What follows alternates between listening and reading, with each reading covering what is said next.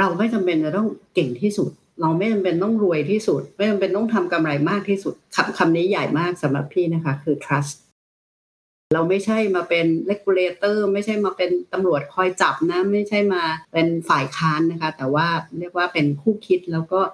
ตักเตือนในสิ่งที่เราควรจะต้องตักเตือน ถ้าเปรียบเทียบกับทีมฟุตบอลนะคะเราก็ทำหน้าที่เป็นผู้รักษาประตูด้วย This is the Standard Podcast. Eye-opening for your ears. The secret sauce. สวัสดีครับ ผมเคนนักครินทร์และนี่คือ The Secret Sauce Podcast What's your secret? ตามคำเรียกร้องนะครับกับงานฟอรัม The Secret Sauce Strategy Forum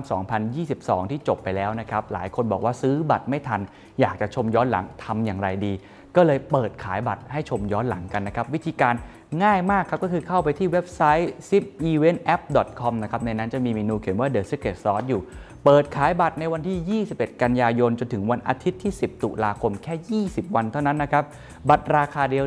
1,500 บาทนะครับ โดยที่ผู้ที่ซื้อบัตรในรอบนี้สามารถรับชมย้อนหลังได้ถึงวันที่ 13 พฤศจิกายน 2564สำหรับหลายท่านที่ซื้อไปก่อนหน้านี้แล้วนะครับก็คือบัตรที่ชมสดเนี่ยก็สามารถขยายเวลาในการรับชม ถึง 13 พฤศจิกายนได้อีกนะครับ ย้ำอีกครั้งครับ โอกาสสุดท้ายจริง ๆ ไม่อยากให้คุณพลาดนะครับ เพราะว่าตอนที่เราหยุดขายบัตรไปเนี่ยมีคนเรียกร้องมาเยอะจริง ๆ นะครับ ในอินบ็อกซ์เนี่ยเป็นร้อยเลยเราก็เลยจัดการเปิดให้อีกครั้ง ครั้งนี้ครั้งสุดท้ายจริง ๆ นะครับ ยิ่งซื้อเร็วก็ยิ่งมีเวลาดูได้นานนะครับ และผมเชื่อว่านี่คือคัมภีร์กลยุทธ์ในการฝ่าฟันวิกฤตจาก 8 ผู้บริหารตัวจริงที่น่าจะมีประโยชน์กับทุกท่านครับ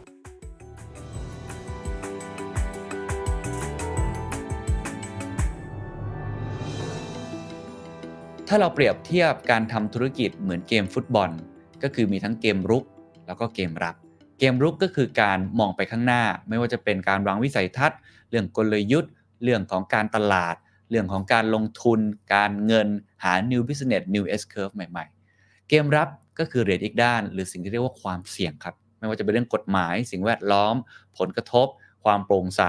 ความเป็นส่วนตัว สิทธิมนุษยชน หรือว่าอีกหลากหลายเรื่องนะครับที่สังคมต้องจับตาอย่างยิ่ง เรื่องราวทั้งหมดนี้เป็นเหรียญอีกด้านที่คุณต้องให้ความสำคัญอย่างยิ่งนะครับ แล้วก็ต้องวิ่งตามให้ทันนะครับ เพราะว่าโลกเปลี่ยนแปลงไปตลอด เมื่อโลกเปลี่ยนธุรกิจเปลี่ยนเหรียญอีกด้านนี้ก็ต้องเปลี่ยนตามไปด้วย ถ้าคุณตามไม่ทันไม่ใช่แค่ว่า คุณจะถูกทิ้งไว้ข้างหลังอย่างเดียว แต่คุณอาจจะทำผิดพลาดเลยด้วยซ้ำไป วันนี้มีโอกาสได้ชวนคุยนะครับกับคุณเพียงพนอบุญกล่ำนะครับ รองกรรมการผู้จัดการใหญ่สำนักกฎหมายจากกลุ่มปตทนะครับ หลายท่านอาจจะพอรู้จักคุณเพียงพนอหรือว่าที่ผมเรียกว่าพี่แมวในลักษณะที่เป็นนักกฎหมายชื่อดังของเมืองไทยอยู่แล้วนะครับ วันนี้เราพูดคุยกันในหลายประเด็นนะครับว่าปตทเนี่ยจัดการหรือว่าดูแลในเรื่องนี้อย่างไรบ้าง ถามตั้งแต่เรื่องการผูกขาด ความหลากหลาย ความโปร่งใส คดีต่างๆ ที่ปตทอาจจะถูกโยงเข้าไปด้วยเนี่ยจัดการอย่างไรแล้วมองอนาคตไอเหรียญอีกด้านเนี่ยจะต้อง เดินหน้าต่อไปอย่างไรนะครับ แล้วก็พี่แมวเป็นคนที่ผมคิดว่าคุยสนุกมากนะก็คือเป็นนักกฎหมายที่เปิดกว้าง แล้วก็เป็นนักกฎหมายที่ค่อนข้างจะทันสมัยนะครับคือวิ่งตามโลกได้อย่างทันท่วงทีตลอดเวลาทำให้ประเด็นที่เราคุยกันเนี่ยค่อนข้างที่จะเป็นประเด็นที่มันมันร่วมสมัยกับในปัจจุบันมาก แล้วก็เป็นประเด็นที่เปิดกว้างทำให้เราเข้าใจมิติของในเชิงกฎหมาย หรือว่าความเสี่ยงเนี่ย ได้ค่อนข้างทะลุปุโปร่งมากยิ่งขึ้นนะครับน่าจะเป็นประโยชน์กับหลาย ๆ ท่านนะครับในเรื่องของเกมรับ หรือว่าสิ่งที่คุณเพียงพนอเขาเปรียบเทียบไว้ว่ามันคือผู้รักษาประตูของบริษัท ขออนุญาตเริ่มอย่างนี้แล้วกันนะครับผมว่าปัจจุบันนี้มีความท้าทายในเชิงกฎหมาย หรือว่าในเชิง governance ในเชิง transparency เรื่องสิทธิมนุษยชน หรือเป็นอีกด้านของการทำธุรกิจเยอะมาก ๆ เลยนะครับ ก็เลยอยากจะให้คุณเพียงพนอเนี่ยเล่าให้ฟังกว้างๆก่อนนะครับว่าปัจจุบันเนี้ยธุรกิจเนี่ยมันเจอกับความท้าทายอะไรบ้าง หรือว่าองค์กรใหญ่อย่างปตทเนี่ยจะต้องเจอความท้าทายอะไรบ้างครับ ที่บอกว่ามันยากแล้วก็ท้าทายที่สุดเนี่ยเป็นเพราะว่าปตทเองเป็นรัฐวิสาหกิจใช่ไหมคะมีกระทรวงการคลังถือหุ้นใหญ่ แล้วก็นอกจากนั้นเองเนี่ยเราก็เป็นบริษัทในตลาดหลักทรัพย์ มีขนาดใหญ่มี supply chain เยอะมาก คือเรียกว่ามีผู้มีส่วนได้เสียเกี่ยวข้องกับทุกคน แล้วก็ถ้าเราพูดถึง supply chain คือห่วงโซ่อุปทานในประเทศเนี่ยพี่ว่าสำหรับกลุ่มปตทนี่คือมันใหญ่มากนะคะ เพราะฉะนั้นเนี่ยเวลาที่เราบอกว่าเราเป็นองค์กรใหญ่มีธุรกิจเยอะแยะมากมาย แล้วก็ไม่ใช่เฉพาะในประเทศไทยเท่านั้นนะคะก็ทำธุรกิจในต่างประเทศด้วยมูลค่าผลประโยชน์ เพราะว่าต้องต้องยอมรับว่ามันก็เยอะจริง ๆนะคะ แล้วก็เอ่อเราคงทราบเรื่อง disruption อยู่แล้วนะคะว่ามีทั้ง disruption มีเรื่องของการแข่งขันมีความท้าทายในเรื่องของสิ่งแวดล้อมเรื่องอะไรต่างๆ เยอะแยะมากมาย เพราะฉะนั้นองค์กรที่ใหญ่แบบนี้ก็ต้องปรับตัว เมื่อองค์กรปรับตัวในเชิงของธุรกิจเนี่ยคนที่ดูแลทางด้านกฎหมายก็ต้องปรับตัวนะคะที่เราปรับตัวมาเนี่ยก็คือว่า พี่ก็ให้ vision ของสำนักกฎหมายของปตทว่าเราจะต้องเป็นคู่คิดนะคะเป็น business partner นะครับแปลว่าธุรกิจเข้าไปทางไหนเนี่ยเราต้องเคียงบ่าเคียงไหล่ทำคู่ไปกับเขา ในขณะเดียวกันเนี่ยถ้าเปรียบเทียบกับทีมฟุตบอลนะคะเราก็ทำหน้าที่เป็น gatekeeper คือเป็นผู้รักษาประตูด้วย เพื่อจะให้มั่นใจว่าสิ่งที่เราทำเนี่ยมันถูกต้องนะคะแล้วก็ปัจจุบันถ้าเราพูดคำว่าถูกต้องเนี่ย เราไม่ได้พูดเฉพาะว่ามันถูกต้องตามกฎหมายตามระเบียบนะคะ แต่ว่ามันต้องคำนึงถึงหลายมิติมากนะคะ สิ่งแวดล้อมสังคมชุมชน แล้วก็คู่ค้านะคะ รวมทั้ง supply chain อื่น ๆ ค่ะครับเมื่อกี้เปรียบเทียบดีมากนะครับ ที่พี่แมวเปรียบเทียบว่าเป็นผู้รักษาประตู เป็นทีมเรียกได้ว่ารวม all star ทีมใหญ่มากนะครับ ผู้ชมก็เยอะมากด้วย ถ่ายทอดสดออกไปทั่วโลกด้วยนะครับ ทีนี้เลยอยากถามว่าตอนนี้ไอ้ผู้รักษาประตูเนี่ยจะต้องระมัดระวังอะไรบ้าง จะมีความเสี่ยงด้านไหนบ้างที่เราจะต้องคอยประคองเอาเป็นเรื่องหลัก ๆ ที่ตอนนี้คุณเพียงพนอมองว่ามันเป็นหัวใจหลักที่เราต้องจับตาครับ อย่างที่บอกก็คือว่าเราอยู่ในหลายพื้นที่มากทั้งในประเทศทั้งต่างประเทศ แล้วก็ความตระหนักกฎระเบียบใหม่ ๆ ก็เยอะนะคะ ถ้าจะให้ยกตัวอย่างก็อย่างเช่น เรื่องของกฎหมายที่ป้องกันการผูกขาดนะคะ อันนี้อันหนึ่ง อีกกฎหมายหนึ่งก็คือเรื่องของ personal data นะคะ privacy นะคะก็คือเรื่องกฎหมายคุ้มครองข้อมูลส่วนบุคคลนะคะเป็นกติกาสากลนะคะอย่างสมมติเราจะไปซื้อกิจการก็จะต้องไปเอ่อ make sure ว่าเราปฏิบัติตามกฎหมาย เพราะว่าเวลาที่ผิดเนี่ยต้องบอกว่าจริงๆก็คือค่าปรับ 10%ของรายได้นะคะก็รายได้ทั้งกลุ่มปตทเราเรียกว่าก็เป็นล้านล้านๆนะคะเพราะฉะนั้นก็เรียกว่า มันมีความเสี่ยงที่สูงมาก ถ้าเราไม่ทำให้มันถูกต้องในขณะเดียวกันที่บอกว่าเราต้องเป็น business partner เนี่ยถ้าเราไม่เข้าใจคนทำธุรกิจนะคะคือคนจะรู้สึกว่าเออหนักกฎหมายนี่แบบหัวสี่เหลี่ยมจังไม่เข้าใจว่าทางคอมเมอร์เชียลคุยอะไรกันนะคะเราก็ต้องฝึกคนของเราให้ให้ได้ทั้งสองด้านนะคะอย่างที่บอกก็คือว่าเข้าใจธุรกิจด้วยเข้าใจประเด็น แล้วก็รู้จักการวิเคราะห์นะคะเพราะว่าถ้าเราไม่ วิเคราะห์เอ่อข้อดีข้อเสียความเสี่ยงเนี่ยมันบางทีมันก็แยกไม่ออกนะคะเราอาจจะเอาความเสี่ยงที่เรียกว่ามันเป็นสัก 0.1%ขึ้นมาเป็นแบบ 50%ก็ได้นะคะเพราะฉะนั้นก็นี่นี่คือความท้าทายว่าเราต้องต้องเข้าใจคนต้องเปลี่ยน mindset พอสมควรค่ะ ครับขอไปที่บางประเด็นเลยกันนะละกันนะครับ อย่างเช่นเรื่องผูกขาด antitrust ค่ะเรื่องนี้ก็พูด กันค่อนข้างเยอะนะครับ แล้วก็ปตทเป็นองค์กรใหญ่นะ แล้วก็ว่ากันตามตรงนะครับ ตลอดเวลาที่ผ่านมาก็จะมีเสียงเรียกร้องจาก NGO บ้าง หรือว่าหน่วยงานที่เกี่ยวข้องบ้างเอามาบอกนะครับ ว่า อุ๊ยปตทใหญ่เกินไปหรือเปล่า อาจจะใช้คำว่ามันผูกขาดหรือเปล่า กินรวบหรือเปล่า หรือว่าไม่มีการส่งเสริมความสามารถในการแข่งขันของรายย่อยหรือรายอื่น ๆ หรือเปล่า ตรงนี้คุณเพียงวนอมองยังไง และทำยังไงให้เราอยู่ในกฎระเบียบครับยุคอดีตเลยเนี่ยนะคะรัฐวิสาหกิจแบบปตทเนี่ยไม่ได้อยู่ภายใต้กฎหมายนี้นะคะ จนกระทั่งเมื่อ 3-4 ปีที่แล้ว กฎหมายฉบับนี้ก็แก้ไขจริง ๆ ก็คือแก้ไขเพื่อให้ปตทเข้าไปอยู่ภายใต้กฎหมายฉบับนี้แหละค่ะพรบแข่งขันทางการค้านะคะเพราะฉะนั้นตอนนี้เราก็ไม่ได้มีสิทธิพิเศษอะไรนะคะประเทศไทยเองก็มีการปรับนะคะให้ธุรกิจพลังงานแบบที่ปตททำเนี่ยเป็นธุรกิจที่มีการแข่งขันมี regulator นะคะก็คือเรียกว่ากรรมการกลาง มากำกับดูแล เพราะฉะนั้นอย่าง GPSC ที่ไปซื้อหุ้น Grow ไป Take over Grow เนี่ยก็ต้องได้รับอนุญาตอนุมัติจากคณะกรรมการกำกับกิจการพลังงาน เพราะฉะนั้นอพอประเทศไทยเองก็ทำให้ธุรกิจนี้เป็นธุรกิจที่มีการแข่งขันเสรีนะคะปตทก็ไม่ได้เป็นข้อยกเว้นอะไร แล้วก็จริงๆต้องบอกว่านอกจากไม่ได้เป็นข้อยกเว้นแล้วเนี่ยเอ่อเหมือนกับเราอยู่ท่ามกลางสปอตไลท์อะค่ะ คนก็จะจับตามาเป็นพิเศษ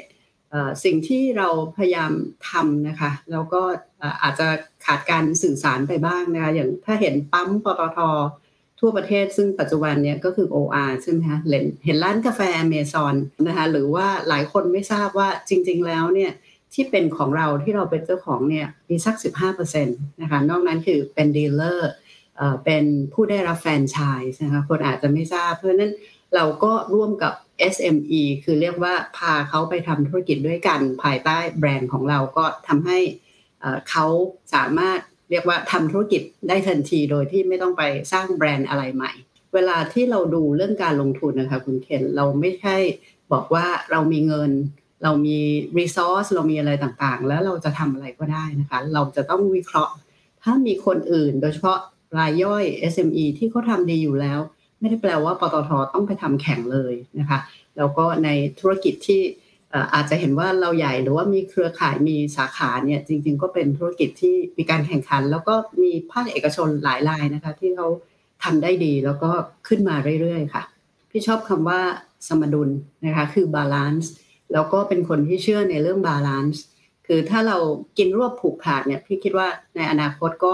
ก็ไม่รอดแน่ๆนะคะ เพราะฉะนั้นสิ่งที่ที่เราทำเนี่ยแล้วคนอื่นอาจจะไม่ค่อยไม่ค่อยได้สังเกตเรื่องตัวเลขนะคะ จริงๆแล้วอาจจะเห็นว่าเรารายได้สูงสุดกำไรเยอะสุดในตลาดหลักทรัพย์ แต่ถ้าเทียบเรียกว่าอัตราส่วนนะคะว่าเราลงทุนไปเท่าไหร่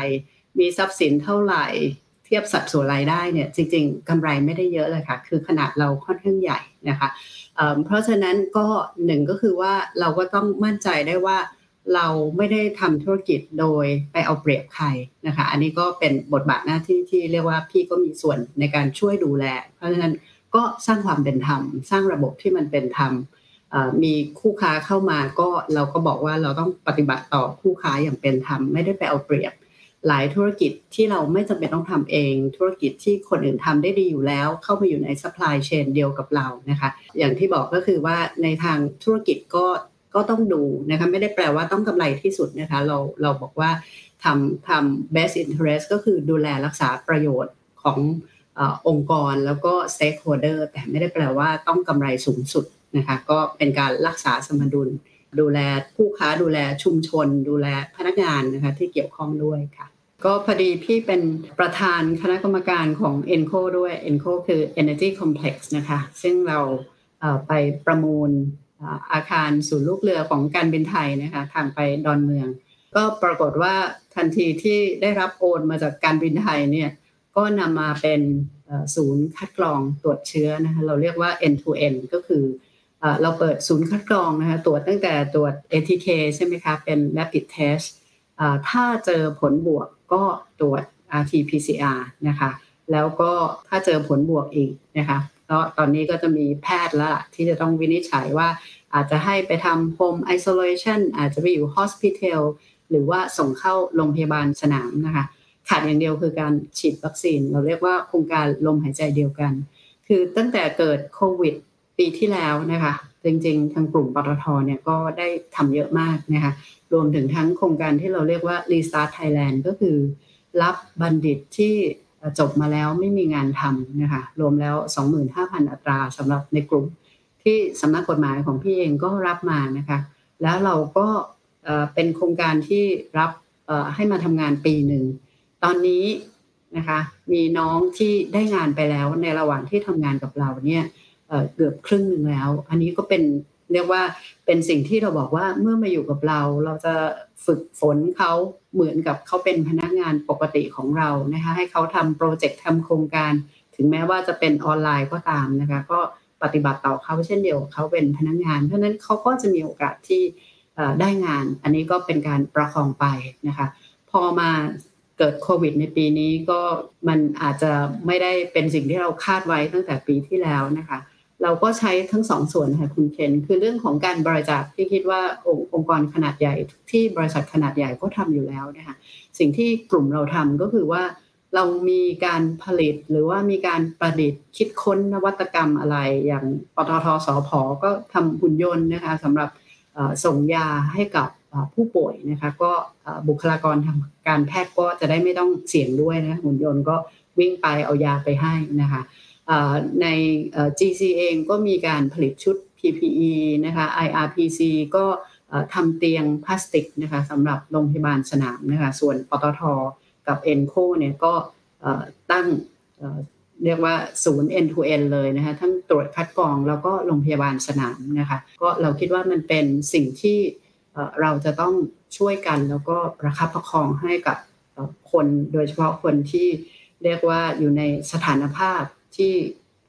น่าจะช่วยเหลือตัวเองยากนะคะมันไม่ต้องมาตั้งคำถามอีกต่อไปว่าอันนี้คือ CSR หรือเปล่าเนี่ยแต่ว่ามันกลายเป็นอมัส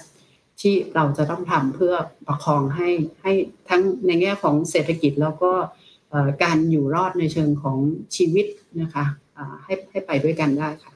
ชวนคุยเรื่อง privacy ครับ หรือว่าความเป็นส่วนตัวเป็นประเด็นที่พูดถึงกันทั่วโลกเลยนะครับ ในสหรัฐอเมริกาในยุโรปเรื่องนี้ถือได้ว่าคอนเซิร์นมาก ๆ เลย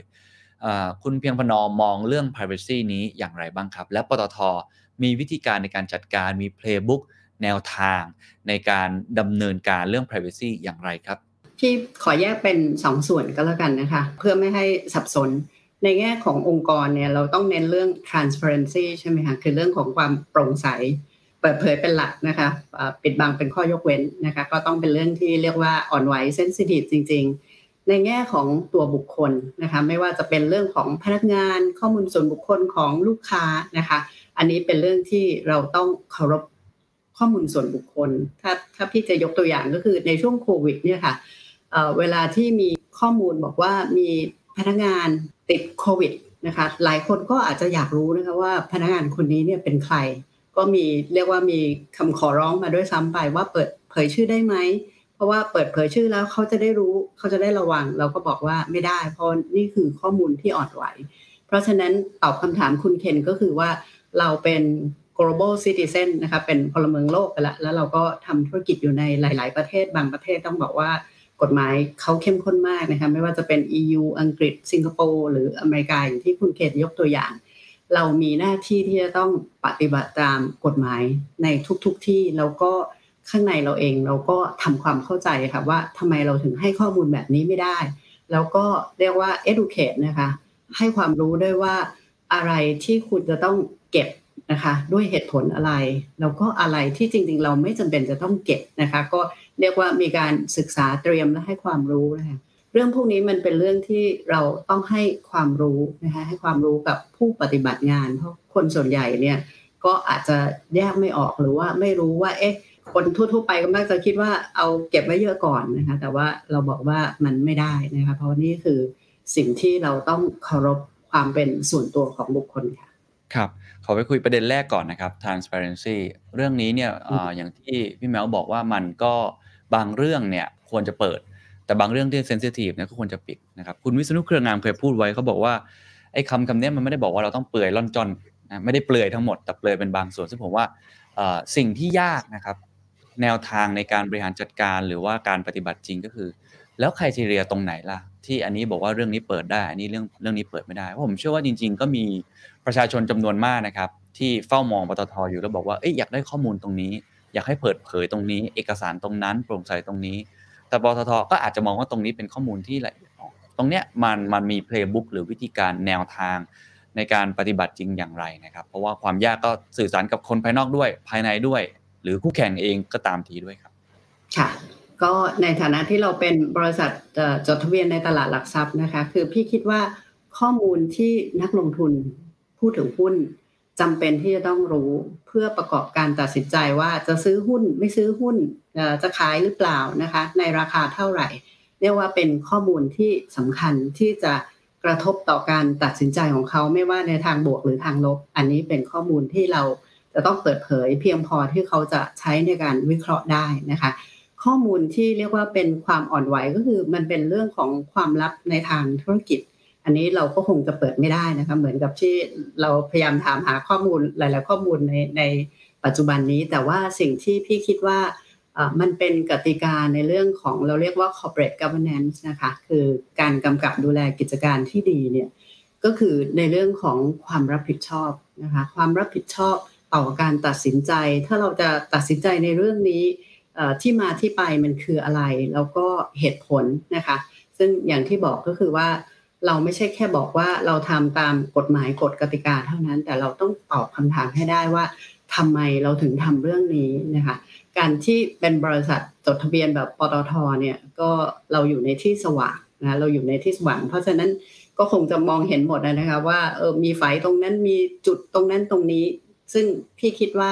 มันเป็นธรรมดาที่องค์กรขนาดใหญ่แบบเรา โดยเฉพาะเป็นรัฐวิสาหกิจที่คนรู้สึกว่าจับต้องได้ แตะต้องได้ แอดแท็กได้เนี่ยก็ก็อาจจะมีมีประเด็นมีคอมเมนต์บางอย่างนะคะเพราะฉะนั้นก็หลักการของเราก็คือว่ามันควรจะต้องเป็นข้อมูลที่หนึ่งก็คือจำเป็นที่เขาจะต้องใช้ประกอบการตัดสินใจ ใช้ประกอบการวิเคราะห์ แต่คงจะไม่ใช่ทุกอย่างที่มันเป็นความลับทางธุรกิจ ถ้าเราไปเปิดเอาคู่แข่งเอาไปใช้ อันก็ก็อาจจะ ไม่ได้จำเป็นขนาดนั้น แล้วก็ไม่ได้มีส่วนในการตัดสินใจของของคนที่เกี่ยวข้องด้วยค่ะ ครับ นิยามความโปร่งใสในมุมของพี่แมวนี่มันคืออะไรครับเผื่ออองค์กรอื่นๆเนี่ยเขาจะไปปรับใช้ต่อ แล้วก็แนวทางในการปฏิบัติเมื่อกี้อาจจะพูดเป็น criteria คร่าวๆแล้ว แต่ว่าในเชิง action เนี่ยมันมีไหมครับว่า พอเราจะร่างกลยุทธ์จะร่างนโยบายจะออก legal action อะไรสักอย่างเนี่ยเราต้องเปิดเผย ในรูปแบบไหนวิธีการเครื่องมืออะไรที่มันโลกมันก็เปลี่ยนไปค่อนข้างเยอะนะครับ คือพอเราเป็นองค์กรใหญ่เนี่ยสิ่งที่มันเกิดขึ้นก็คือคนมักจะมองเห็นเราเป็นโมเดล สิ่งที่เราบอกก็คือว่าเราทำอะไร เราจะต้องตอบได้เสมอนะคะ ตอบได้เสมอว่าทำไมเราถึงทำแบบนั้น แล้วก็ข้อมูลไม่ว่าจะเป็นเรื่องของตัวเลขทางการเงิน เรื่องของการลงทุน แบบที่เรียกว่าเพียงพอนะคะ เพียงพอให้ให้คนเขาดู พี่ยกตัวอย่างก็ได้นะคะ อย่างเรื่องของกรณีเรื่องของท่อแก๊สนะคะที่ที่ระเบิดถ้าถ้าจำได้นะคะ อันนี้ก็เป็นตัวอย่างว่า พี่คิดว่ายุคอดีตเก่าๆ คนทำธุรกิจในสมัยโบราณเนี่ย จะพยายามปิดบังข่าวพวกนี้นะคะ แต่เราบอกว่าไม่ใช่จริง ๆ เราจะต้องทำงานร่วมกับชุมชน ต้องให้เขารู้ว่าเขาจะต้องระวังอะไรแล้วมีอะไรบ้างที่เราคิดว่าเราสามารถทำให้มันดีกว่านี้ได้ ต่อให้เราคิดว่าเราทำด้วยมาตรฐานในเวลานั้นที่มันมีดีอยู่แล้วเนี่ย แต่ว่ามันเกิดขึ้นเนี่ยเราก็ต้องพยายามปรับปรุงเพิ่มเติม แล้วก็ยอมรับข้อเท็จจริง แล้วบอกว่าเราจะแก้ไขยังไงนะคะ เพื่อให้ความมั่นใจ เพราะว่าถ้าคำคำนี้ใหญ่มากสำหรับพี่นะคะ คือ trust ก็คือความเชื่อมั่นความไว้วางใจ ซึ่งถ้าสูญเสีย trust ไม่ว่าในเรื่องของการทำธุรกิจหรือว่า เรื่องของความไม่ไว้วางใจในความตรงไปตรงมาเรื่องของการทุจริตอะไรก็ดีเนี่ยมันกระทบไปหมดแล้วก็มันเป็นต้นทุนที่คำนวณไม่ได้ด้วยนะคะโดยหลักการก็คือว่าเราเปิดเผยมากที่สุดที่เราจะทำได้เลย แล้วก็ไม่ว่ากับหน่วยงานใดกับประชาชนทั่วไปกับหน่วยงานกำกับ แล้วก็เรามีคนตรวจเราเยอะมากนะคะสตงปปชกรต คณะกรรมการกำกับกิจการพลังงาน NGO นะคือคือเป็นองค์กรแบบเรานี่ stakeholder เยอะมากจริง ๆ ค่ะ ครับ ความยากที่สุดคืออะไรครับ กับการที่จะสร้าง trust หรือว่าผมไม่ได้จะมีบทเรียนเป็นเคสที่น่าสนใจหรือเปล่าว่าเราอาจจะเคยที่จะสูญเสีย trust ไปบ้าง แล้วพยายามที่จะ regain มันกลับมา พยายามจะทำให้ทุกอย่างมันอยู่เข้ารูปเข้ารอยเพราะผมเชื่อว่าตลอดเวลาที่ผ่านมาเนี่ยปตทก็พยายามทำให้ transparency อยู่แล้วนะครับ แต่ว่าเรื่องที่มันอาจจะอยู่กลางๆหน่อยไม่ได้แบบเป็นสุดสุดโต่งอย่างเช่นเรื่องคอร์รัปชันเรื่องอะไรเงี้ยผมว่าทุกคนทราบดีแล้วว่าเราคงไม่ไม่มีความพยายามที่จะปิดอะไรอยู่แล้วแต่ถ้ามันเป็นเรื่องที่มันกลางๆหน่อยนะครับบางเรื่องรู้สึกทางผู้บริหารอาจจะมองผมยกตัวอย่างเช่น มองว่าเรื่องเนี้ยประชาชนไม่จำเป็นต้องรู้แหละรู้กันภายในก็ได้ แต่จริงๆพอประชาชนมารู้ทีหลังมันอาจจะเกิดการสูญเสีย trust ได้อะไรเงี้ยมันมันมีบทเรียนอะไรบ้างไหมครับที่อยากจะแชร์ให้ฟังหรือความยากที่สุดของการรักษา ทั้ง transparency ให้ดีกับ trust ให้ดีเนี่ยนะครับ ตั้งแต่พี่เข้ามาเนี่ยสำนักกฎหมายเรามีหน่วยงานเพิ่มหน่วยงานหนึ่งที่เราเรียกว่าหน่วยงาน compliance นะคะก็คือมากำกับดูแลเรื่องของการปฏิบัติตามกฎหมาย หน่วยงานนี้เนี่ยเกิดขึ้นมาภายใต้สถานการณ์หรือว่าเหตุการณ์หนึ่งคือเรื่องของสินบนโรสรอยนะคะไม่ไม่ทราบจำได้ไหมสินบนโรสรอยเนี่ยในเวลานั้น เกี่ยวกับ 2 หน่วยงานค่ะคือเกี่ยวกับการบินไทย ซึ่งอันนั้นเป็นหน่วยงานของอังกฤษนะคะที่ปรับโรสลอยอังกฤษ ส่วนที่เกี่ยวข้องกับปตทเนี่ยเป็นกระทรวงยุติธรรมของอเมริกานะคะก็ต้องถือว่ากระทบพอสมควรคำถามก็คือว่าถึงแม้ว่าจะเป็นเรื่องข้อกล่าวหาที่มีกับโรสลอยแล้วก็บอกว่ามีการมาให้สินบนพนักงานของเรา มันก็กระทบว่าเอ๊ะแล้วเราจะจัดการยังไง ถึงแม้ว่าตัวองค์กรไม่ได้เกี่ยวข้องอีกเรื่องหนึ่งนะคะก็คือเรื่องของกรณีของปาล์มอินโดนีเซีย คือเวลาที่มันเป็นเรื่องที่เกี่ยวกับเรานะคะเราก็จะขั้นเนื้อขั้นตัวหน่อยนะคะเราเรียกว่า inconvenient truth ใช่ไหมคะสำหรับพี่ก็คือว่าพูดแล้วไม่เกี่ยวกับการเมืองนะคะจะบอกว่า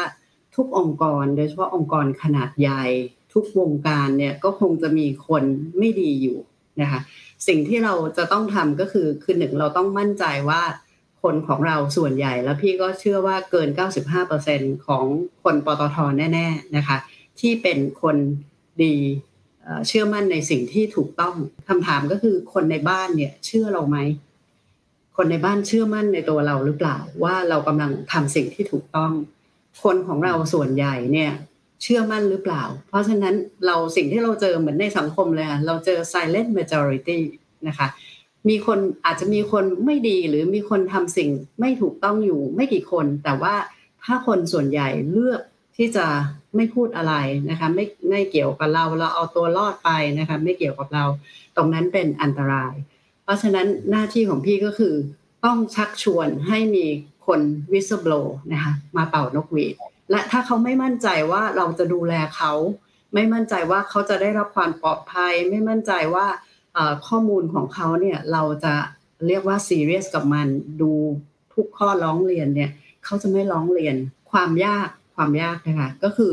คนจะรู้สึกว่า เอ๊ะ ถ้ากฎระเบียบมันเยอะแยะหรือการปฏิบัติตามกฎเนี่ย มันจะไปกระทบ performance หรือเปล่า ไม่จำเป็นต้องทำเป๊ะๆไหม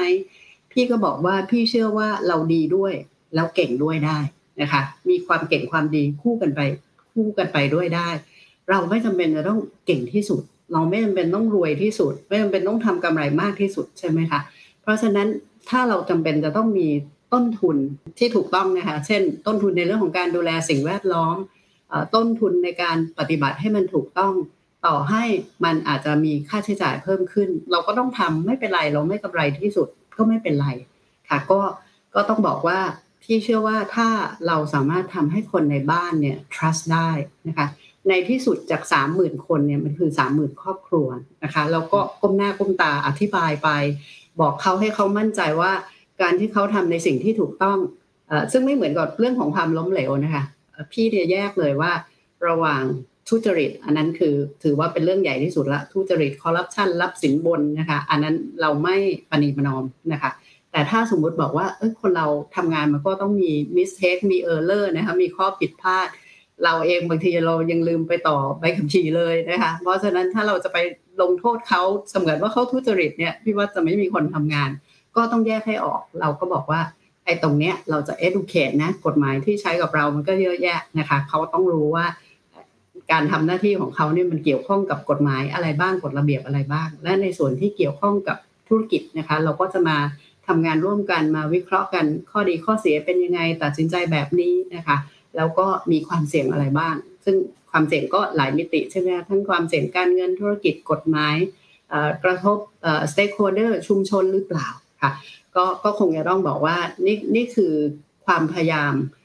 แล้วเราก็ค่อนข้างจะเห็นผลได้ได้ชัดเจนนะคะก็คือคนก็เชื่อมั่นในหน่วยงานนี้ว่า เออเราไม่ใช่มาเป็นเลกูเลเตอร์ไม่ใช่มาคอยเป็นตำรวจคอยจับนะ ไม่ใช่มา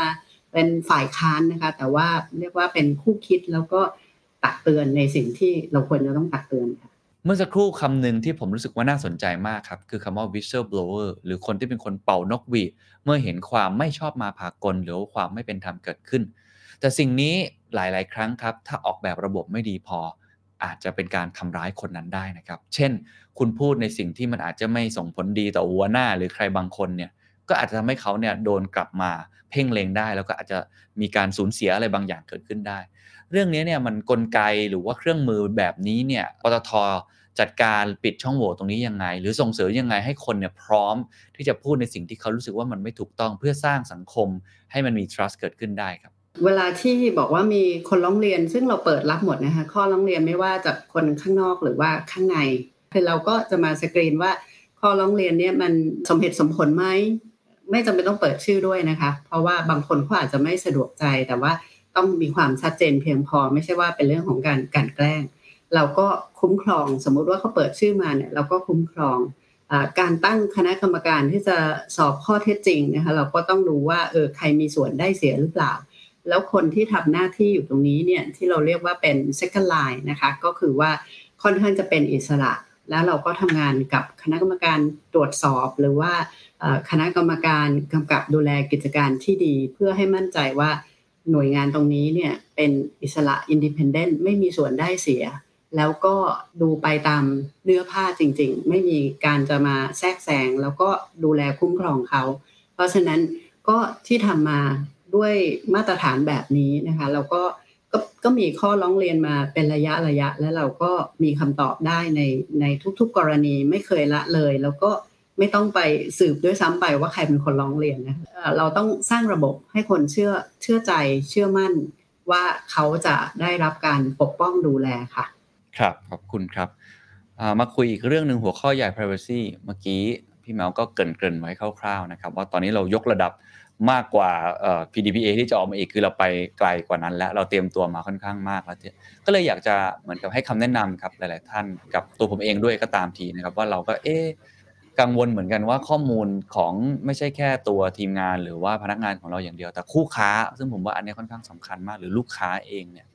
เรามีวิธีการแนวทางอย่างไรครับ ที่จะทำยกระดับพวก privacy นี้ขึ้นมาครับ เราก็ได้มีการทำงานโดยการเรียกว่าเซตระบบนะคะ แล้วก็มีเป็นตั้งเป็นคอมมิตี้เลยค่ะ เพราะว่าองค์กรใหญ่แล้วก็ข้อมูลก็เยอะพอสมควรเนี่ย ก็จะมีทั้งคนที่ดูแลทางด้านของดิจิทัลนะคะ คือคือเป็นความจำเป็นนะคะ ที่คนจะต้องเข้าใจโฟล์ของข้อมูล เพื่อที่จะได้รู้ว่าการเข้าถึงข้อมูลเนี่ยข้อจำกัดมันคืออะไรบ้าง การกันว่าคนที่ไม่มีส่วนเกี่ยวข้อง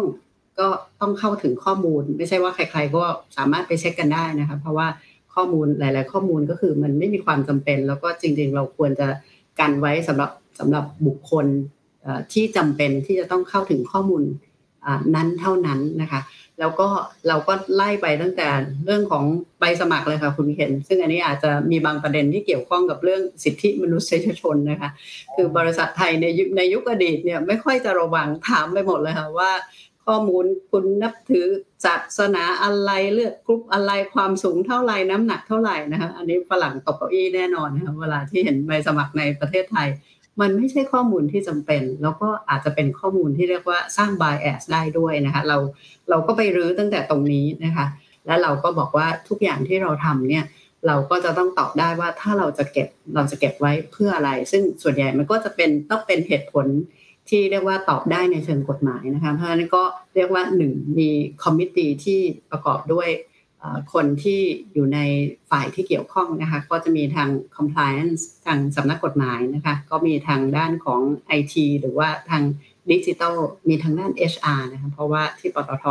ข้อมูลส่วนบุคคลสำคัญของเราเนี่ยคือเรียกว่าเป็นข้อมูลพนักงาน ส่วนในเรื่องของข้อมูลของคู่ค้าส่วนใหญ่เราเป็นคู่ค้า corporate ค่ะ แล้วเราก็ทำงานกับบริษัทในกลุ่มเพื่อจะดูว่าเออใครมีมาตรฐานอะไรที่เรียกว่าดีๆ แล้วก็มาแบ่งปันแชร์ความรู้กันอยู่เรื่อยอันนี้ก็เป็นประโยชน์ของของการที่มีบริษัทในกลุ่มที่เรียกว่าหลายบริษัทเขาก็ไปทำธุรกิจในต่างประเทศนะคะก็มี best practice มีมาตรฐานดีๆ มาแชร์กันค่ะ เรามี best practice ที่ดีนะครับ แล้วก็ข้อได้เปรียบอย่างหนึ่งของปตทคือมีทรัพยากรที่ค่อนข้างดี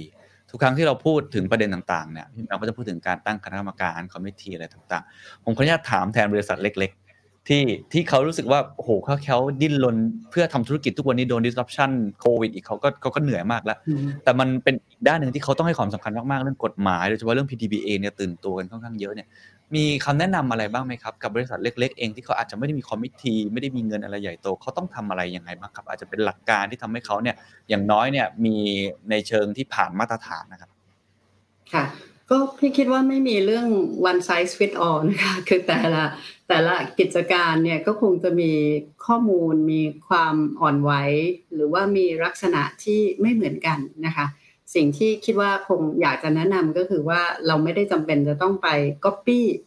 best practice ของบริษัทใหญ่ ซึ่งเราอาจจะไม่ได้จำเป็นต้องขนาดนั้น เราไม่ได้ต้องได้ AA บวกใช่ไหมคะเราเราเรียกว่าเราสามารถทำมาตรฐานที่มันถูกต้อง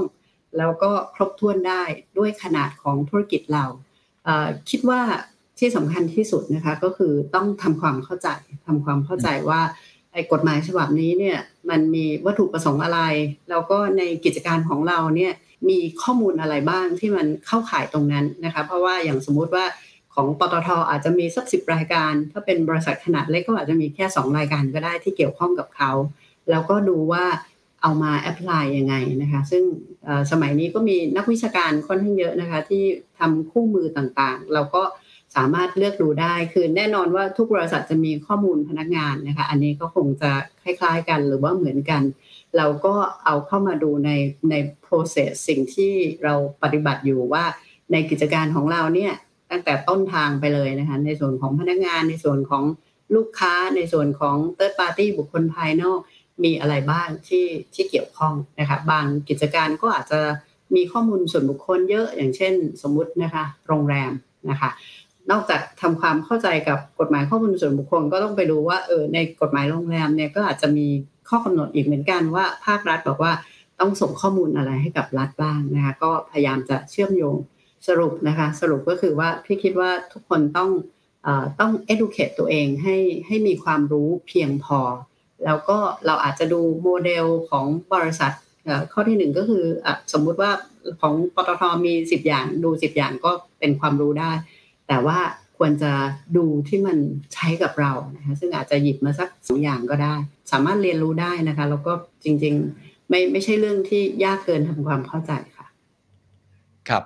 ก็สุดท้ายก็ย้อนกลับมาที่ความรู้ความเข้าใจนะครับ ต้องวิ่งตามให้ทันว่ามันมีความเปลี่ยนแปลงอะไรที่กระทบต่อเรานะครับ เมื่อกี้พอพูดถึงเรื่อง privacy แล้วก็จริงๆพี่แมวก็แตะเรื่องของสิทธิมนุษยชน ซึ่งผมว่ามันความหมายมันค่อนข้างกว้างมากนะครับ ถ้าเป็นธุรกิจใหญ่ ๆ อย่างปตทเองอะก็คงจะมีลักษณะเกี่ยวกับเรื่องแรงงานด้วยอะไรต่างๆ ด้วย แต่ผมว่าปัจจุบันนี้ถ้าดูใกล้ตัวหน่อยในพนักงานออฟฟิศอะไรทั่วๆไปเนี่ยมันก็จะมีมุมของความหลากหลายทางเพศ มันจะมีเรื่องของเขาเรียกว่าอุดมการทางการเมืองทางความคิดใช่ไหมครับหรือปัจจุบันเนี่ยผมคิดว่า ผมรู้สึกว่าในช่วงโควิด คนพูดถึงเรื่องนี้เยอะก็คือเรื่อง mental health issue ด้วย ผมไม่แน่ใจว่ามันเกี่ยวกับสิทธิมนุษยชนด้วยหรือเปล่านะ แต่ว่าผมว่าคนเริ่มจะ tackle ปัญหานี้ค่อนข้างเยอะเพราะคนเครียดมากขึ้นนะครับ แล้วก็รู้สึกว่าบริษัทต้องเป็นหนึ่งในคนที่มาช่วยโขกปัญหานี้จัดการปัญหาลักษณะแบบนี้ด้วย เลยอยากให้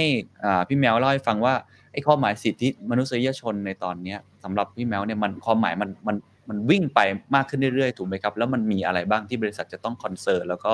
ห้ามที่จะละเลยเด็ดขาดเลยครับ เราคงได้ยินทั้งเรื่อง ESG ทั้งเรื่อง SDG เรื่องของสิทธิมนุษยชนนะคะ ซึ่งที่จริงแล้วพี่คิดว่าทั้งสามเรื่องนี้มันก็เกี่ยวข้องกันนะคะสิทธิมนุษยชน เราก็ต้องบอกว่าปตทเนี่ยอย่างที่บอกคือเรามี supply chain เยอะมาก ถ้าให้พี่ยกตัวอย่างนะคะคุณเทนก็คือว่านอกจาก พนักงานของปตทเองแล้วเนี่ยเรามีคู่ค้าเรามีผู้รับเหมานะคะเพราะฉะนั้นผู้รับเหมาที่มาได้สัญญาห้าหมื่นล้านนะคะ อย่างที่พี่ยกตัวอย่างเนี่ย ถ้าถามบอกว่าเราจะไม่ดูไหมว่าผู้รับเหมาเขาปฏิบัติในเรื่องแรงงานยังไงคำตอบคือไม่ได้ อันนี้เราเรียกว่าเราทำ supplier due diligence ซึ่งหนึ่งในหัวข้อนั้นคือ human right due diligence นะคะเพราะว่าพี่เชื่อว่าถ้าเราดูแล supply chain ตลอดเชนเนี่ยสำหรับธุรกิจแบบกลุ่มของเราเนี่ยจริงๆมันคือช่วยประเทศได้นะคะอะลองลองยกตัวอย่างเลย เรียกว่าทั้งทั้งในเรื่องของ governance เรื่องของสิทธิมนุษยชน สมมุติว่าเรามีการว่าจ้างผู้รับเหมานะคะระดับห้าหมื่นล้านเขาต้องมีผู้รับเหมาช่วงแน่นอน ถ้าผู้รับเหมาเราได้ห้าหมื่นล้าน โดยที่ไม่ต้องไปจ่ายใต้โต๊ะใครทั้งสิ้น ก็แปลว่าเขาได้รับร้อยเปอร์เซ็นต์เต็มเม็ดเต็มหน่วยนะคะเพราะฉะนั้นสิ่งที่เราบอกก็คือว่าคุณก็จะต้องปฏิบัติต่อลูกจ้างผู้รับเหมาช่วงแบบเดียวกับที่เราปฏิบัติกับคุณนั่นแหละ การนำเข้าแรงงานต่างด้าวก็ต้องถูกกฎหมายนะคะ ซึ่งแน่นอนว่าคุณจะต้องจ่ายค่าใบอนุญาต คุณจะต้องขออนุญาตอะไรให้กับแรงงานต่างด้าว อันนี้คือสำหรับพี่นี่มันคือช่วยเรื่องของการ ค้ามนุษย์เลย ถ้าเราบอกว่าคุณต้องทำถูกต้องนะคะเพราะนั้นเราดูแลพนักงานเราเรายังไง เราก็ต้องบอกว่าผู้รับเหมาผู้รับเหมาช่วงของเราคนที่เป็นดีลเลอร์ของเราต้องปฏิบัติแบบเดียวกันนะคะอันนี้อันนี้ก็คือช่วยทั้งในเรื่องของความโปร่งใสเรื่องของการทำธุรกิจที่ถูกต้องนะคะไม่มีเรื่องของสินบนเรื่องของการทุจริตคอร์รัปชันนะคะแล้วก็ยังช่วยในเรื่องของ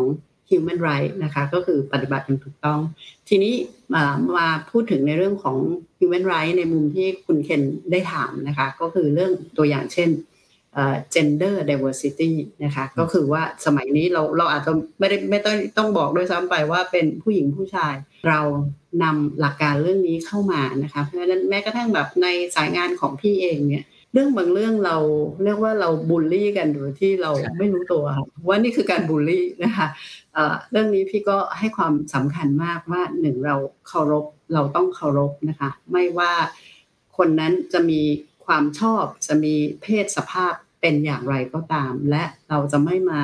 เอาเรื่องพวกนี้มาพูดกันเล่นๆ มาแซวกันเล่นๆนะคะ อันนี้อันนี้คือการเคารพ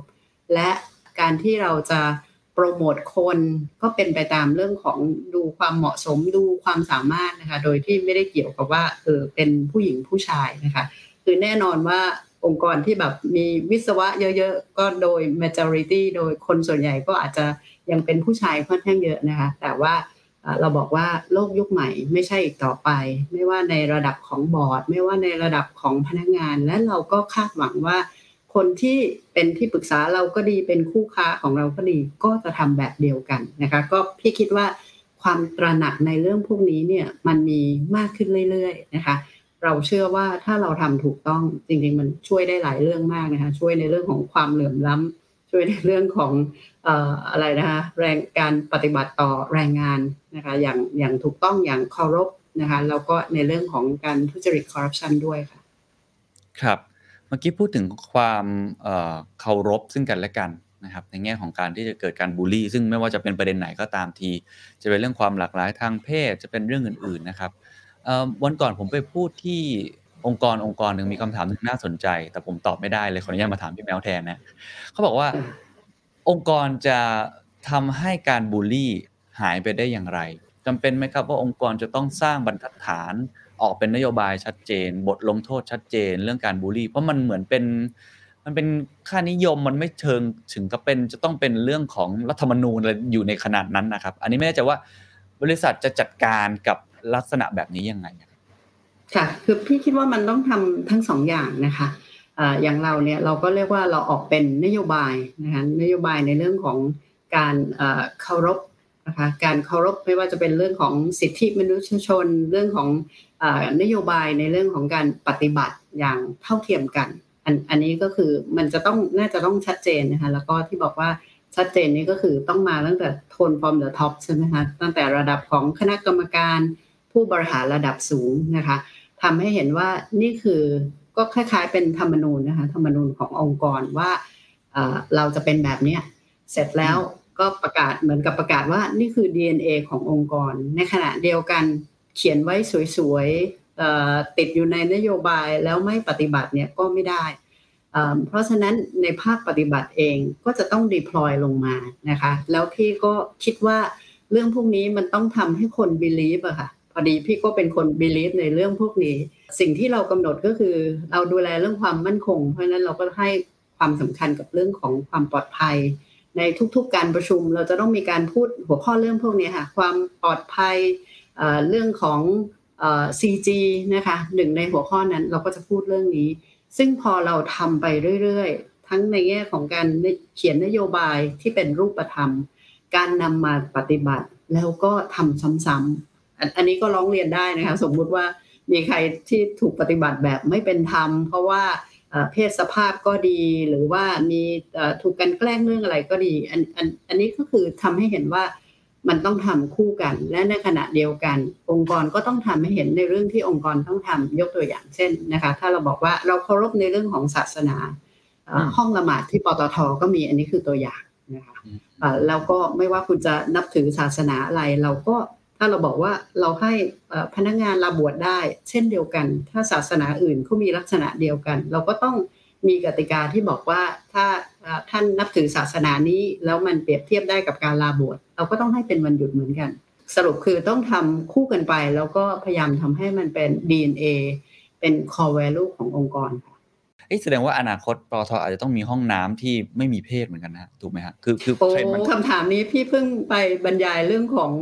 สิทธิมนุษยชนมาค่ะ มันชวนดีเบตค่ะคุณเคนว่าถ้าเราไปสร้างห้องน้ำให้กับเพศที่สามเนี่ย จริง ๆ เรากำลัง discriminate เขาหรือเปล่านะก็เป็นประเด็นที่น่าสนใจมากว่าในต่างประเทศจริง ๆเขาเรียกว่าเขาเป็นห้องน้ำรวมหมดอะค่ะไม่ว่าคุณจะอยู่เพศไหนก็ตามโดยเฉพาะประเทศแถบสแกนดิเนเวีย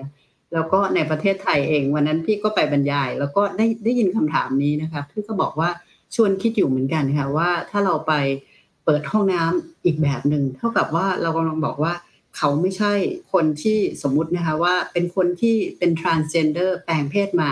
ซึ่งควรจะมาเข้าห้องน้ำผู้หญิงได้นะคะอืมพี่มาจากวงการที่ที่เป็นแบบนั้นก็คือว่าเราก็ treat เขาถ้าเขา แปลงเพศนะคะ เป็นผู้หญิงเขาก็ควรจะเข้าห้องน้ำผู้หญิงได้ อันอันนี้เป็นเรื่องที่ยังไม่มีข้อสรุปนะคะ แต่ว่าส่วนตัวเองก็คิดว่าเราควรจะต้องยอมรับเขาแบบที่เขาต้องการจะเป็น ผู้บริหารเราคุยกันเยอะนะคะคุณเคนจริงๆตั้งแต่ก่อนช่วงโควิด หรือว่าก่อนช่วงพีคเนี่ยเราก็เริ่มคุยกัน ถ้าจำได้ตอนนั้นมีเรื่อง PM ใช่ไหมครับมีเรื่อง PM ที่เราบอกว่าเอ๊ะ work from home เป็นไปได้ไหมนะคะเพื่อพยายามจะหนึ่งก็คือลด ผลกระทบต่อสุขภาพของตัวบุคคลเขา เราก็เลยบอกว่าเออคนที่เขาเป็นภูมิแพ้คนที่เออเป็นเออพนักงานที่ตั้งครรภ์อันนี้เขาควรจะต้องสามารถ work from home ได้ ที่จริงเราเริ่มมาตั้งแต่ตอนตอนนั้น แล้วพอมีโควิดนี่ก็เรียกว่าก็ชัดเจน เรื่อง casual Friday นะคะคือเราอยู่ในภาคของรัฐวิสาหกิจก็กึ่งๆ เหมือนราชการนะคะปกติก็ต้องแต่งตัวเรียบร้อย เราก็บอกเอ๊ะเดี๋ยวนี้ ยุคใหม่ๆเนี่ยน้องๆเขาก็ไม่ได้จะต้องแบบแต่งตัวอะไรที่มันแบบเป๊ะถูกระเบียบเรียบร้อยประมาณนั้น เราก็เปิดแคชชวได้ไหม แล้วก็ทุกคนก็รู้ว่าถ้าจะต้องเข้าประชุมกับผู้ใหญ่ โดยเฉพาะในสายราชการเนี่ยอย่างพี่เองก็จะมีชุดที่แขวนอยู่ในตู้นะคะพร้อมที่จะเปลี่ยนจากกางเกงยีนไปประชุมได้ คือเราเราก็มองโลกอะนะคะคุณเห็นว่าเออโลกมันพัฒนาไปทางไหนคือ เราก็หยุดไม่ได้เหมือนกัน ไม่อย่างนั้นแม้กระทั่งวิธีคิดทางธุรกิจ เราก็ต้องปรับตัวเองเหมือนกัน ก็ต้องยอมรับว่าธุรกิจเราก็เป็นหนึ่งในธุรกิจที่สร้างผลกระทบสิ่งแวดล้อมใช่ไหมฮะธุรกิจเราก็ต้องปรับเพราะฉะนั้นในแง่ของคนเราก็ต้องปรับเมื่อเราต้องปรับเราก็ต้องยืดหยุ่นแล้วก็ก็โอเพนนะก็เปิดกว้าง คิดว่าจริง ๆ มันคือความพยายามในการ ในการจูนเข้าหากันนะคะแล้วก็ไม่ใช่เรื่องที่จะเข้าใจไม่ได้พี่ก็มีหลักการแล้วก็ทฤษฎีให้กับน้องอย่างเดียวก็คือว่าแน่นอนว่าคนต่างเจนเกิดมาในต่างช่วงเวลานะคะเขาเกิดมาพร้อมกับดิจิตอลก็มีความเร็วมีความเชี่ยวชาญแบบหนึ่งแต่สิ่งที่พี่พูดเสมอก็คือว่าไม่ว่าเราเป็นคนเจนไหนนะคะ เราต้องมีความรับผิดชอบนะคะก็ตรงนี้ ไม่มีทฤษฎีอะไรมามาลบล้างได้นะคะ เราต้องรับผิดชอบในเชิงของของการทำงานในในสิ่งที่ที่เราทำนะคะ เรื่องอื่นๆ พี่ก็ค่อนข้างคิดว่าปตทถึงแม้เป็นองค์กรใหญ่และเป็นรัฐวิสาหกิจเนี่ย เราก็พยายามเปิดความยืดหยุ่นนะคะอย่างพอเกิดโควิดนี้เรา work from home ร้อยเปอร์เซ็นเราเราก็สามารถทำได้แล้วก็จริง ๆก็คือมันก็กลายเป็น work anywhere แล้วใช่ไหมคะไม่ไม่ใช่จะต้อง from home ด้วย ก็เรียกว่าอ่า ปรับตัวยืดหยุ่น แล้วก็เรื่องอการทำงานของเจนเป็นเรื่องที่เราทำความเข้าใจ เรื่องของความเชื่อทางการเมือง หรือทัศนคติทางการเมืองนะคะหนึ่งในนโยบายของเราก็คือว่าเราไม่สนับสนุนพรรคการเมืองใดพรรคการเมืองหนึ่งนะคะในแง่ขององค์กรนะคะไม่ใช่ว่าบอกว่าเราไปบริจาคให้พรรคนี้นะคะเราไปบริจาคให้พรรคนั้น อันนี้เราเราห้ามนะคะก็คือว่าเราต้องเป็นการทางเป็นกลางทางการเมือง ทีนี้ความน่าสนใจนะคะเอ่อก็คือว่าในยุคสมัยที่ประเทศไทยสักสิบกว่าปีเป็นต้นมารวมถึงทั้งขณะปัจจุบันเนี่ยมันก็มีเรื่องการเมืองที่เป็นเรื่องค่อนข้างแหลมคมนะคะ อันนี้พี่พบว่ามันสนุกนะคะคุณเคนค่อนข้างจะเป็นตัวอย่างที่คงไม่ได้เกิดขึ้นทั่ว ๆ ไปคือพี่เองก็มีหลานที่ยังเด็ก ๆนะคะ เราก็จะพอจะเข้าใจว่าเออเด็ก ๆ เดี๋ยวนี้คิดอะไรยังไงนะคะ พี่ก็ใช้ตรงนี้ให้เป็นประโยชน์ก็คือว่าเราเรารู้ว่าเรื่องความชอบอะไรต่างๆ ความเชื่ออะไรต่างๆ ข้อมูลแต่ละคนอาจจะมีไม่เหมือนกัน แต่เราเอาสิ่งที่มันเกี่ยวข้องกับการทำงานของเราค่ะ อย่างคดีเอ่อศารรัฐธรรมนูญ เรื่องอการถือหุ้นเรื่องที่ศาลตัดสินแบบนี้แบบนี้ เอามาคุยกันแบบโอเพนเลยนะคะแต่บอกว่าเรา เราจะไม่พูดเรื่องความเชื่อทางการเมือง เพราะฉะนั้นเราเราวิเคราะห์กันแบบนักกฎหมายนะคะว่าเออถ้าคุณเป็นทนายของพรรคนี้ คุณเป็นทนายของคนนี้ คุณเป็นอายการประเด็นนี้คุณจะสู้ยังไงในเชิงกฎหมายนะคะซึ่งซึ่งสนุกค่ะแล้วแล้วเราก็บอกว่าเราจะได้มองเห็นทุกอย่างตามตามความเป็นจริงที่มันควรจะเห็นแล้วก็โดยการนำข้อกฎหมายเข้ามา น้องๆก็ชอบมากค่ะ ครับ แล้วในมุมของการแสดงออกนะครับหรือว่าการเข้าร่วมในเชิงบุคคลนะครับ ในเชิงบุคคลส่วนตัวของเขา เช่น เขาอยากไปชุมนุมกับแก๊งนั้น อยากไปชุมนุมกับทีมนั้น หรืออยากจะไปแสดงออก อยากจะไปลงชื่อกับอะไรต่างๆ นานา อันนี้นโยบายมันควรจะวางแบบไหน แล้วปตททํำยังไงครับ ในแง่ของส่วนบุคคลเนี่ยพี่คิดว่าจริง ๆ ก็เป็นเรื่องของของตัวบุคคลนะคะเป็นเรื่องของตัวบุคคล สิ่งที่ถ้าพี่ พูดกับน้องๆ ในฐานะที่เป็นรุ่นพี่นะคะ แล้วก็จริงๆ ไม่ว่าความเชื่อทางการเมืองใครจะเป็นยังไงก็ตามเนี่ย ก็จะบอกเขาบอกว่าเวลาที่เราทำอะไรเราก็ต้องพร้อมที่จะรับผิดชอบในสิ่งที่เราเราทำเสมอนะคะ เรื่องที่พี่คุยกับน้องๆ บ่อยที่สุดก็คือว่าส่วนตัวพี่เองเนี่ยพี่ก็ฟังได้ทั้งหมดนะคะ ไม่ว่าใครจะใครจะมีความเชื่อแบบไหน ขออย่างเดียวว่าเราอย่าหยาบคาย ไม่หยาบคายแล้วก็ให้อยู่ในประเด็น เพราะว่าบางทีก็ต้องยอมรับว่าในความในความเห็นที่มันแตกต่างเนี่ย มันก็อาจจะมาจากประสบการณ์มุมมองการเติบโตเห็นไม่เหมือนกันนะคะแค่คนกรุงเทพคนต่างจังหวัดเนี่ยบางทีเราก็อาจจะมองประเด็นไม่เหมือนกันแล้ว หรือบางทีเรารู้ตรงนี้เราไม่รู้ตรงนั้นนะคะ ก็ในฐานะที่เราเป็นนักกฎหมายเนี่ยพี่ก็พยายามจะบอกว่าให้เรามองตามความจริงคือแฟกต์ที่เราที่เราเห็นนะคะแฟกต์ที่ มันปรากฏนั่นมันก็อาจจะมีสิ่งที่เราไม่รู้ก็ได้นะคะ ก็ค่อยๆดูไป ค่อยๆคิดไปไม่สนับสนุนความรุนแรง ไม่สนับสนุนการก้าวร้าวนะคะ ครับเกือบชั่วโมงหนึ่งที่เราคุยกันเราเห็นภาพแล้วนะครับ ว่าความท้าทายในปัจจุบันเป็นยังไง แล้วก็ทางเครือปตทเนี่ยทำอะไรกับมันอยู่บ้างนะครับ อยากมองไปอนาคตข้างหน้าครับ มันก็คงจะมีผมใช้คำว่าความท้าทายรูปแบบใหม่ๆตามการพัฒนา ที่เปลี่ยนแปลงไป คือเวลาเหรียญมี 2 ด้านเสมอนะครับ แล้วเราก็ต้องดูแลทั้ง 2 ด้านไปด้วยเนี่ยคิดว่าปตทยังต้องทำอะไรเพิ่มอีกไหมครับ คิดว่าปตทต้องพัฒนาอะไรเพิ่ม อะไรเป็นผมขออนุญาตใช้คำนี้คือสิ่งที่ต้องปรับปรุงมากที่สุด สิ่งที่อยากจะยกระดับไปมากที่สุดครับในเชิงธุรกิจนะคะ ในเชิงธุรกิจก็เรียกว่าปรับเยอะนะคะ เรามี vision ใหม่ที่เราเรียกว่า powering Thailand with future energy and beyond นะคะ future energy เนี่ย ถ้า energy ในยุคเก่านะคะ ซึ่ง เป็นที่มาของชื่อปตทเนี่ยคือปิโตรเลียมใช่ไหมคะคือพลังงานฟอสซิลปตทสผเองก็มีแบบแหล่งขุดเจาะ แต่ว่า future energy หรือแม้กระทั่งเอเนจีในปัจจุบัน ซึ่งมันเปลี่ยนเร็วมากเนี่ยมันกลายเป็นพลังงานหมุนเวียน เป็นพลังงานจากธรรมชาติ มีไฮโดรเจน มีแบตเตอรี่ อนาคตปั๊มก็จะไม่ใช่ปั๊มที่ขายน้ำมันละก็จะเป็น charging station แล้ว charging station ก็อาจจะไม่ใช่ต้องอยู่ในปั๊มน้ำมันด้วย เพราะฉะนั้นในเชิงธุรกิจเนี่ยก็เรียกว่าปรับเยอะนะคะ แล้วก็เราก็เข้าไปสู่ life scienceนะคะอาจจะได้ยินปตทเองก็เริ่มเข้าสู่ธุรกิจยานะคะ plant based นะคะ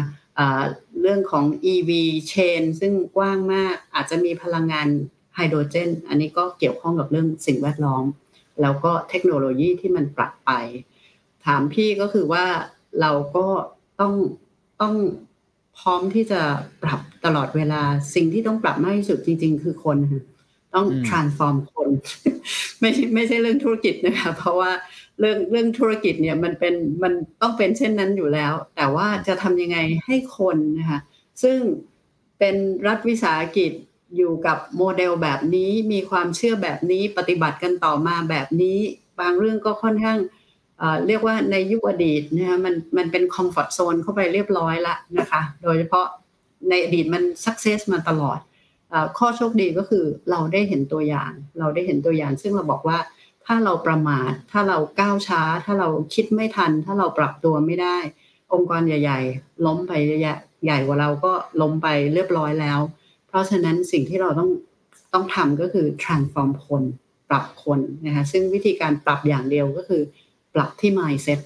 ว่ามีเรื่องมากมายที่ที่เราไม่รู้แต่ว่าเราก็จะต้องพร้อมที่จะเรียนรู้ พร้อมที่จะปรับนักกฎหมายของเราเนี่ยเมื่อก่อนก็จะคุ้นเคยกับเรื่องของพลังงานฟอสซิลใช่ไหมคะทำสัญญาซื้อขายแก๊ส แต่ตอนนี้มันมันไม่ใช่แล้วค่ะมันกลายเป็นเรื่องยาอ้าวถ้าเป็นเรื่องยาเราก็ต้องมีความรู้ในเรื่องของสิทธิบัตรในเรื่องของ patent นะคะพอเป็นเรื่องของ EV ก็ เป็นอีก sector หนึ่งก็มีความรู้ใหม่ตลอดเวลานะคะ แต่ว่าพี่ก็เชื่อว่าความรู้ใหม่ๆเนี่ยมันก็จะเกิดขึ้นตลอดเวลาสิ่งใหม่ ๆ มันก็เกิดขึ้นตลอดเวลา ข้อโชคดีก็คือ เดี๋ยวนี้มันมีแหล่งให้เราเรียนรู้เยอะมาก แต่ถ้า mindset เราไม่ไปเราก็จะยึดยึดอยู่กับ practice ยึดยึดอยู่กับสิ่งที่ปฏิบัติมาเนี่ยในที่สุดเราก็จะถูก left behind จริง ๆ เพราะฉะนั้นสิ่งที่ ที่เราปรับเยอะเนี่ยก็คือเราเราปรับในเชิงการจูนเครื่อง เพื่อจะบอกว่าเราต้องพร้อมที่จะรับสิ่งใหม่ๆนะคะ อย่าอยู่กับ comfort zone ของเรา ในสำนักกฎหมายเองพี่ก็ทำง่าย ๆ เลยค่ะ คือหมุนคนที่ไม่เคยทำเรื่องนั้นมาเลยเขาอาจจะทำเรื่องนี้มาแบบ 20 ปีไม่เป็นไรนะคะเราเราเปลี่ยนเขาไปดูอีกด้านหนึ่งซึ่งพอใหม่ ๆ ก็อาจจะ suffer หน่อยนะคะ แต่ว่าในที่สุดก็จะได้ค้นพบว่า เอ้ย จริงๆ ไม่มีอะไรที่เราต้องกลัว แล้วก็ต่อให้มันมีเรื่องเปลี่ยนแปลงไปเรื่อยๆนะคะ ถ้า mindset มันมันใช่ แล้วก็เห็นทุกเรื่องเป็นเรื่องท้าทายเนี่ยในที่สุดเขาก็จะปรับได้ค่ะ And that's the secret sauce.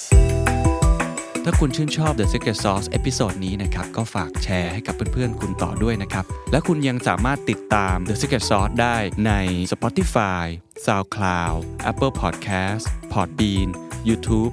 และ Podcast Player ที่คุณใช้อยู่นะครับ และอย่าลืมติดตาม Facebook Fanpage The Secret Sauce เข้ามาติชมเข้ามาพูดคุยกับผมได้เลยนะครับ